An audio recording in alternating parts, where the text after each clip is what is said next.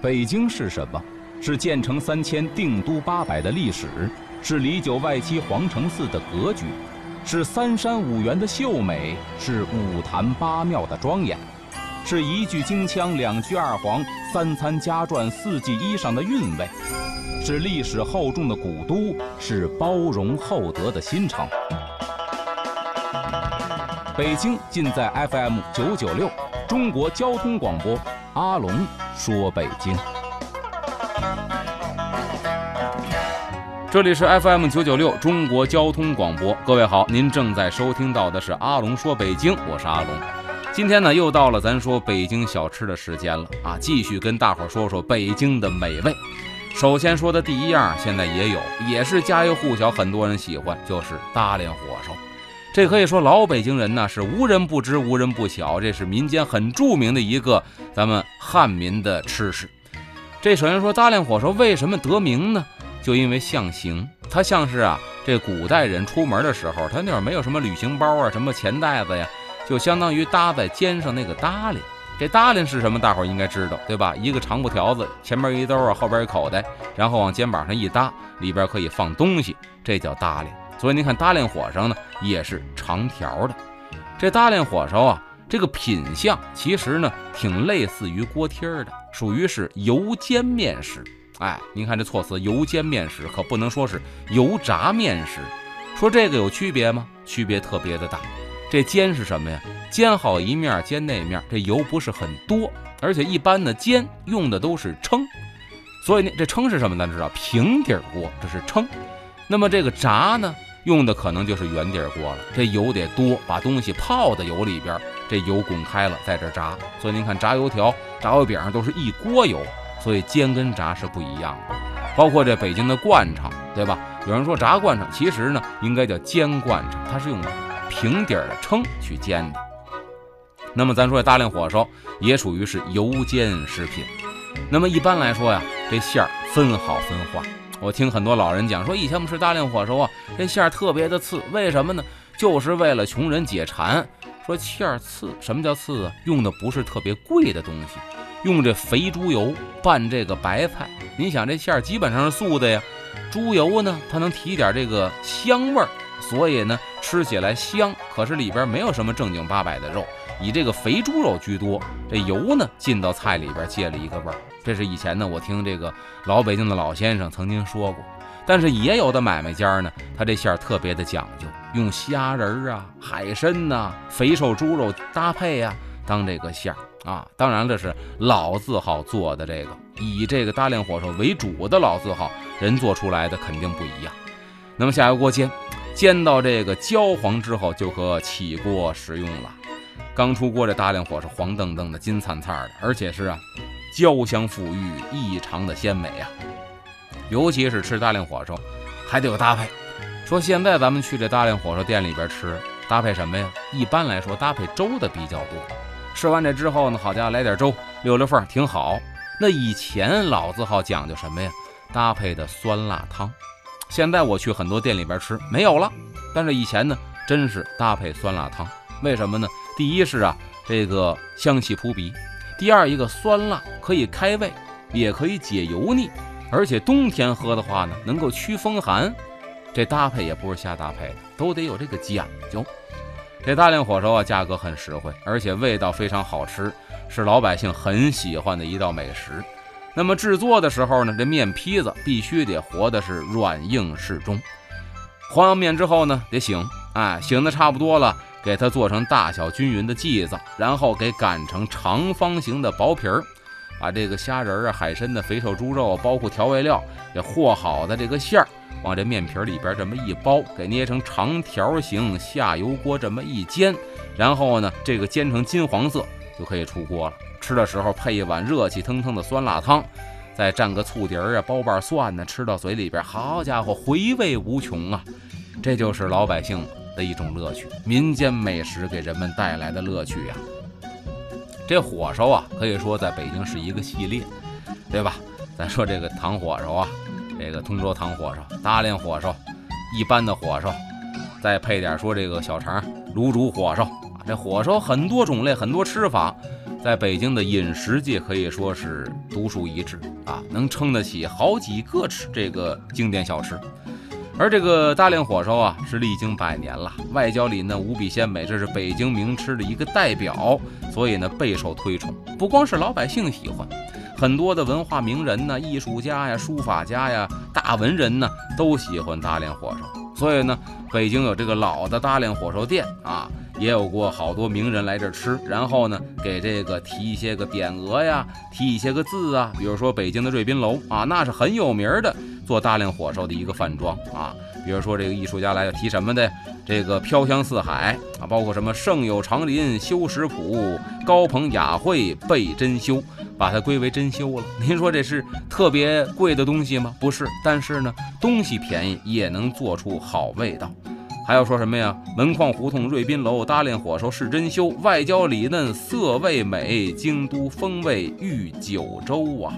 这都是当年的食客们给大量火烧提的一些个赞美之词，还有呢，据说好多什么呀，就是在海外生活多年的老人，已经行动不便，无法回国了，都得跟自己儿子说，回到祖国看看到北京一定尝尝大量火烧。就是在海外生活多年的人，对这口都是不能够忘怀的。那么大量火烧的发祥地是哪儿呢？啊，有一个记载。说是王府井东安市场，那么为了体现这个皇家尊严呢，说这个东安市场怎么形成的呢？当时啊，这个紫禁城咱知道高筑城墙，而且在紫禁城的外边呢还有一圈，就是所谓的皇城，这是老百姓啊根本无法踏足的地方。这达官显贵、皇亲国戚，您得上朝啊。一般来说，进紫禁城啊，走这东边的东安门，然后进东华门的居多。所以当时啊。这个官员们上朝很早啊，恨不得天不亮就已经到这集合了，一开门就准备进去了。因为你得让你等皇上，不能皇上等你呀。所以这些人呢，他早上起来有吃早点的要求，等下了朝之后呢，也希望买点东西啊，就有购物的需求。慢慢的，在这个东安门地区啊，就形成了这些个路边摊的市场。但是呢，这地方确实，你卖的东西多了之后啊。它有碍交通啊，所以一直到说什么呢？清末的时候，步军统领那同就跟皇上说了一计，说这么着吧，咱不如把这个给迁了，迁到哪儿去呢？正好在这个王府井有一个废弃的八旗练兵场，把这小商小贩给轰到那儿去，这样呢，保持咱这皇城这个门呐，咱这皇城的威严啊，保持这个地方的交通畅通，所以呢，把这地方。就改成了东安市场，是一个练兵场改的。因为以前呢，这些个商贩都在东安门那儿摆摊儿，所以呢，他们轰到这地方，这地方叫东安市场，就纪念他们是从东安门被轰过来的。那么由于这地方呢临近皇城，地理位置非常优越，所以很快就繁荣起来了。餐饮界在这地方也有一席之地啊。所以跟现在一样，各位就是大商场顶楼底层基本上都有这个餐馆，是一个道理。那么其中有一家瑞宾楼啊，专营大连火烧。这店里边啊，俩伙计做这大连火烧，可以说是得了真传了，手艺非常的棒。那么在这一九三四年呢，在前门的门框胡同还开办了这个瑞祥饭馆啊。有人说这大连火烧又叫瑞祥啊，又叫什么这个这个这个瑞宾楼啊？那为什么呢？啊，因为这里边啊有一段渊源，就是它是几经改名字，而且呢这个传承啊。中间也出了一次，怎么说呢？就是没传给自家人，而是传给了这个外姓之人。这到底怎么回事？您听我慢慢的往下讲啊。也就是因为这老字号呢，让这个大连火烧在北京可以说是啊享誉盛名了。这门框胡同，咱们说回来，刚才说了，这东安门有卖大连火烧的，门框胡同同样也是。而且呢，门框胡同啊是北京一个不起眼的小胡同。但是北京人没有不知道它的，为什么呀？门框胡同里边美食云集呀。但是呢，这瑞宾楼啊，这饭庄凭借着在业界的名气，吸引着八方宾客纷至沓来呀。他这个大连火烧可以说做的让人吃完了永生难忘啊，成了一个北京小吃的一个代表了。这瑞宾楼饭庄啊，后来人家做的大连火烧跟别人家不一样。刚才我说了，有的呢就是这肥肉用的多，菜用的多，为了借这个味儿。但是瑞宾楼的这个大连火烧，真的是虾仁、海参、肥瘦猪肉，哎，弄成这个三鲜馅儿，并且呢，这猪肉还得搭配什么野菜呀、芹菜、西葫芦啊，有的时候呢，也用点牛肉啊、大葱啊，这馅儿的种类是特别的多，口味非常的丰富，满足了不同人群他这个口味的需求。而且瑞宾楼饭庄为这个风味小吃还注册了商标，这在北京小吃也可以说是开了先河之举啊，让这个饭庄的大量火烧成为了北京城小吃当中第一家注册商标的品种。哎，那么刚才说了，他们家是怎么个来历呢？这大量火烧它的由来，其实呢可以追溯到清朝光绪年间，创始人呢是来自顺义的一对姓姚的夫妇啊，姚春轩夫妇。这姚春轩夫妇啊，为了生计，没办法，在东安市场啊摆了一个摊儿，专门呢卖这个火烧这类的食品。这俩人呢也是穷苦人家，白手起家，特别能够吃苦耐劳。不过咱知道，东安市场当时啊也是商贾云集的地方，做买卖竞争很激烈的。那卖火烧的不是你们一家，要想让你的火烧受到别人的关注，你必须得苦心钻研。好在呢，夫妻俩不光是能够埋头苦干。脑筋也灵活，也喜欢创新，不是墨守成规的人，所以突破了传统的火烧，研制出了一种啊，这形状特别像装钱的搭链的这么一个品种。一经推出啊，老百姓很喜欢。为什么呢？火烧司空见惯了，这搭链火烧，嘿，里边带馅儿，没吃过，这得尝尝。二来一个呢，搭链火烧是钱袋子呀，外形很像钱袋子，这寓意吉祥啊。吃这个也是为了沾沾喜气儿，沾沾吉气儿啊。所以呢，催生了顾客的好奇感啊，大家纷纷呢过来买。但是啊，大家热情归热情，做的不好，一锤子买卖就完了。所以呢，他们这做的是非常的好，不光是新鲜感，吃完之后味道也好。这两口子呀，还后来呢也是虚心的接受这些食客提的一些建议，没少下心血。在这基础上呢，又开始研发呀，开始改良啊，慢慢的形成了这么一个搭连火烧的制作方法。他这制作方法可以说是不同凡响啊，包括里边这个馅儿的配比，可以说啊多搁点肉就腻了，少搁点又不香了。这个肥瘦猪肉呢，切的必须是米粒儿状大小，不能太碎，也不能太整，这考验刀工。葱末、姜末切碎了之后调味儿，里边呢再稍微放点高汤，然后呢啪啪和成这个粘稠状的馅儿。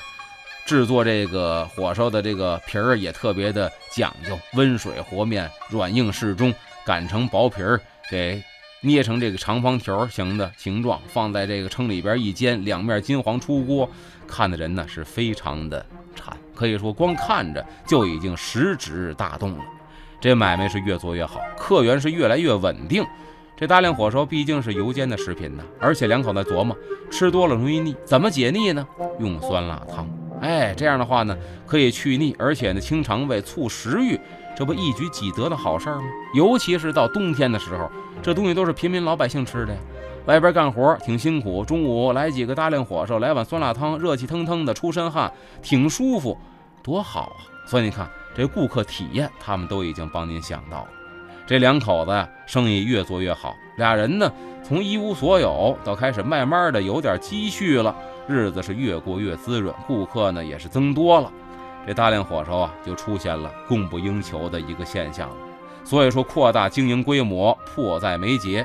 这夫妻俩索性啊，就开了一家专门卖大量火烧的食品店，取名呢，刚开始叫润明楼。这年岁俩人是越来越大呀，再干这个实在是力不从心了，起早贪黑受不了了，就想把这手艺呢传授给子女，心想早晚你们得接班，该放手就得放手，对吧？但没想到呢，子女们呢，他不是干这个的料。接过来之后啊，没多长时间，经营不善，可以说是门庭冷落，最后是关门大吉了。那么这姚姓夫妇啊，他们所付的心血，付之东流了吗？没有，在店铺关门的时候，这些伙计都得各奔东西呀。其中有两个伙计啊，一直在给他们家做这大连火烧，是深得里边的这些个可以说是诀窍啊。那么这俩伙计呢，都有记载，一个叫罗虎祥，一个叫郝家瑞。那早年呢，润明楼任职的时候，俩人就兢兢业业的干活，每一步操作都已经烂熟于胸了。那么这个一倒闭呢，俩人出来单挑买卖，就找这门框胡同东山再起，开了饭馆，叫做祥瑞饭馆。后来呢，咱说的这个祥瑞饭馆，哎，这个公司合营之后归为国有。改革开放之后更名为瑞宾楼。所以瑞宾楼啊，它是有前身的。这说的是大连火烧的历史。下边再说一个小吃，就是薄脆。这薄脆顾名思义，吃起来又薄又脆呀，所以这俩字也是象形的。嗯，这薄脆啊，做得好的也是薄如纸一样啊，几乎是透明的。您举起来透着太阳，能透光。但是呢，这薄脆啊，还得做得特别的酥。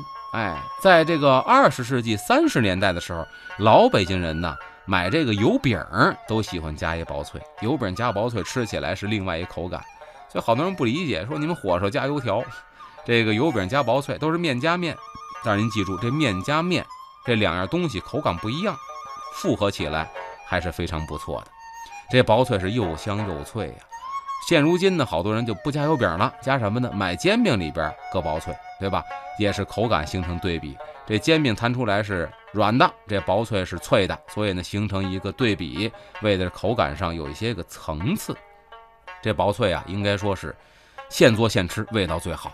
但是太费时间，太费精力了，所以现在咱看煎饼摊都是炸好的薄脆，直接往这一搁，哎，要的话呢，直接给您就包在这煎饼里边了。这薄脆不光做讲究，它吃起来也特别的讲究啊，最好是一个人吃，别分着吃。为什么呢？咱俩人分一薄脆，啪一掰，行，掰三瓣了，中间掉一半搁地下了，糟践东西。再一个呢，吃的时候最好得就着点儿，您甭管是就盘子呀，就个塑料袋儿。因为这东西咔嚓一咬，往下掉渣儿啊，掉完渣儿东西好吃，掉了渣儿真心疼啊。所以为了不糟践粮食，都得就点什么东西吃。哎，所以你看，为什么说以前说加油饼，早点时候加这个煎饼？为什么呀？它有东西兜着，它不容易掉渣儿啊。这就说的是薄脆，吃法上也特别有讲究。那么薄脆呀，据记载说宋朝的时候就开始流行起来了。这宋代的古籍啊，《西湖老人繁胜录》里边就提及过薄脆，包括说呢宽胶薄脆这些个词儿啊，包括宋代呢有些人写这个这个，比如说这个伪略啊，这是宋代的一个古籍，他呢就写到了说得牙盘时有所谓薄耳状如薄脆而干脆特甚，这里边说到了说他吃一个东西啊像薄脆，但是呢比薄脆还甜。就说明呢，这薄脆以前就被作为一个对比物，那东西就已经产生了。那明代之后呢，薄脆已经成了一个备受欢迎的普遍的一个吃食了。比方说，明朝人在这个《珍珠传》里边写说：“宽胶即武林旧事所谓宽胶薄脆者，今京师但名薄脆。”就是以前这东西叫做宽胶，现在叫薄脆，俩东西属于是同一个东西啊，同一物。而且呢，还有一些记载，比如说《醒世姻缘传》里边说啊，叫人把那些盒子端到船上，二盒果馅饼，两盒蒸酥，两盒薄脆。所以你看到船上享用的这些小吃里边，也写到有这个薄脆。那明清时期呢，有一些关于烹饪的古籍，甚至还写到了这薄脆是怎么做的。现在咱们吃的薄脆啊，酥脆香，但基本上没有其他的什么味道。以前的薄脆啊，还加一个甜，啊，说怎么做呢？比方说啊，这个《调鼎集》里边就记载说，蒸面每斤入糖四两，一斤面四两糖，油五两，还得搁油，加水和，擀开，半指后，取圆，就是圆片状，沾芝麻入炉。所以这个我一看呢，那还不一定是炸的，没准还是烤出来的，它也叫薄脆。那换句话说呢，只要是又薄又脆，可能以前都可以叫薄脆。而且薄脆做起来呀，也特别的讲究。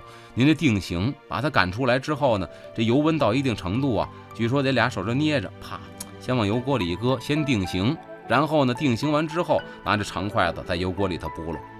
那么说到薄脆啊，跟名人也有关系啊，有故事。比如说康熙年间。说康熙呀，有这么一次啊，在这个《北京所闻录》里边记载说，康熙有一回呢，到这个义路居品尝薄脆，这是怎么回事呢？康熙有一年微服私访，出了宫了，去圆明园，途经西直门，有一个寺院叫广通寺，在路边呢看见一个茶馆，叫做义路居的，想到里边呢歇个脚，喝口茶，顺便呢尝尝小点心。当时这个义路居啊。最有特色的食品是什么呢？大薄脆。这康熙呢就买来一尝，果然哎，不同凡响，不光是薄如蝉翼，而且呢，吃起来又酥又脆，挺喜欢。那你想啊，他喜欢太好办了，您是皇上啊，于是就命令御膳房去那儿学这手艺去。到那一说，人敢不教吗？把这学会了，然后在宫里边给这个康熙做薄脆啊。这就说这西直门外的大薄脆，而且老北京啊有这么一句话，叫西直门外有三贵，火融金糕大薄脆。这薄脆就是刚才说的西直门外义路居茶馆的薄脆，被康熙皇帝赏识，甚至最后进了宫廷的御膳房。在这儿呢，咱也说两句闲话，说西直门外有三贵，火绒金糕大薄脆。除了大薄脆，还有火绒和金糕呢。这又是两件故事了。说这个清末光绪年间呢，慈禧没事儿老爱奔着颐和园，咱都知道。去颐和园呢，必出西直门。说有回啊，这慈禧出了西直门想抽烟。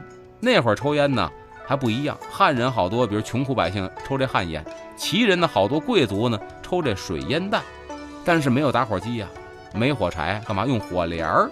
这火镰呢蹦出火星子，拿火绒接着，把火绒引燃了，再拿个纸条。给他点着了，去给老佛爷敬烟去。但是呢，据说啊，这奴才没带火绒。我觉得这应该是一传说，谁敢不带呀？因为咱知道慈禧出门专门有伺候他抽烟的呀。那么正好，这故事里边说呀，路过了一个烟铺，叫中兴烟铺，卖烟的地方呢，必然也卖着火绒。所以奴才赶紧进去买完之后，伺候老佛爷抽烟，哎，算是也解了燃眉之急了。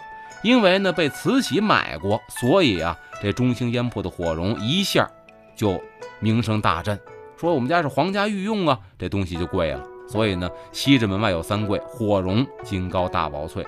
这金糕呢，说以前有一家做金糕的姓刘，金糕刘，他们家这金糕也是受到皇家重视，成为了皇宫里边的贡品。那会儿啊没有防腐剂，他们家这金糕做出来也神了，三伏天那么热。放上七天不会坏，而且那会儿也用不起冰箱，怎么做到的？别人也不知道。而且口感奇佳，所以呢，这东西成了皇家供奉，也特别的贵。老百姓呢编了一顺口溜，叫“西直门外有三贵，火融金糕大薄脆”。这薄脆也是其中的一个。另外呢，还有说西直门外有三件驴车土昌烂肉面啊。说以前呢，一到点儿得关城门呢，对吧？那么这城门边上好多呀，这个赶脚的驴车啊。说您出了城了，奔远地儿去啊。说当时呢，您从这个西直门到海淀十二里地，有几二十个小钱儿就拉您一趟，所以呢比较便宜，这叫一件。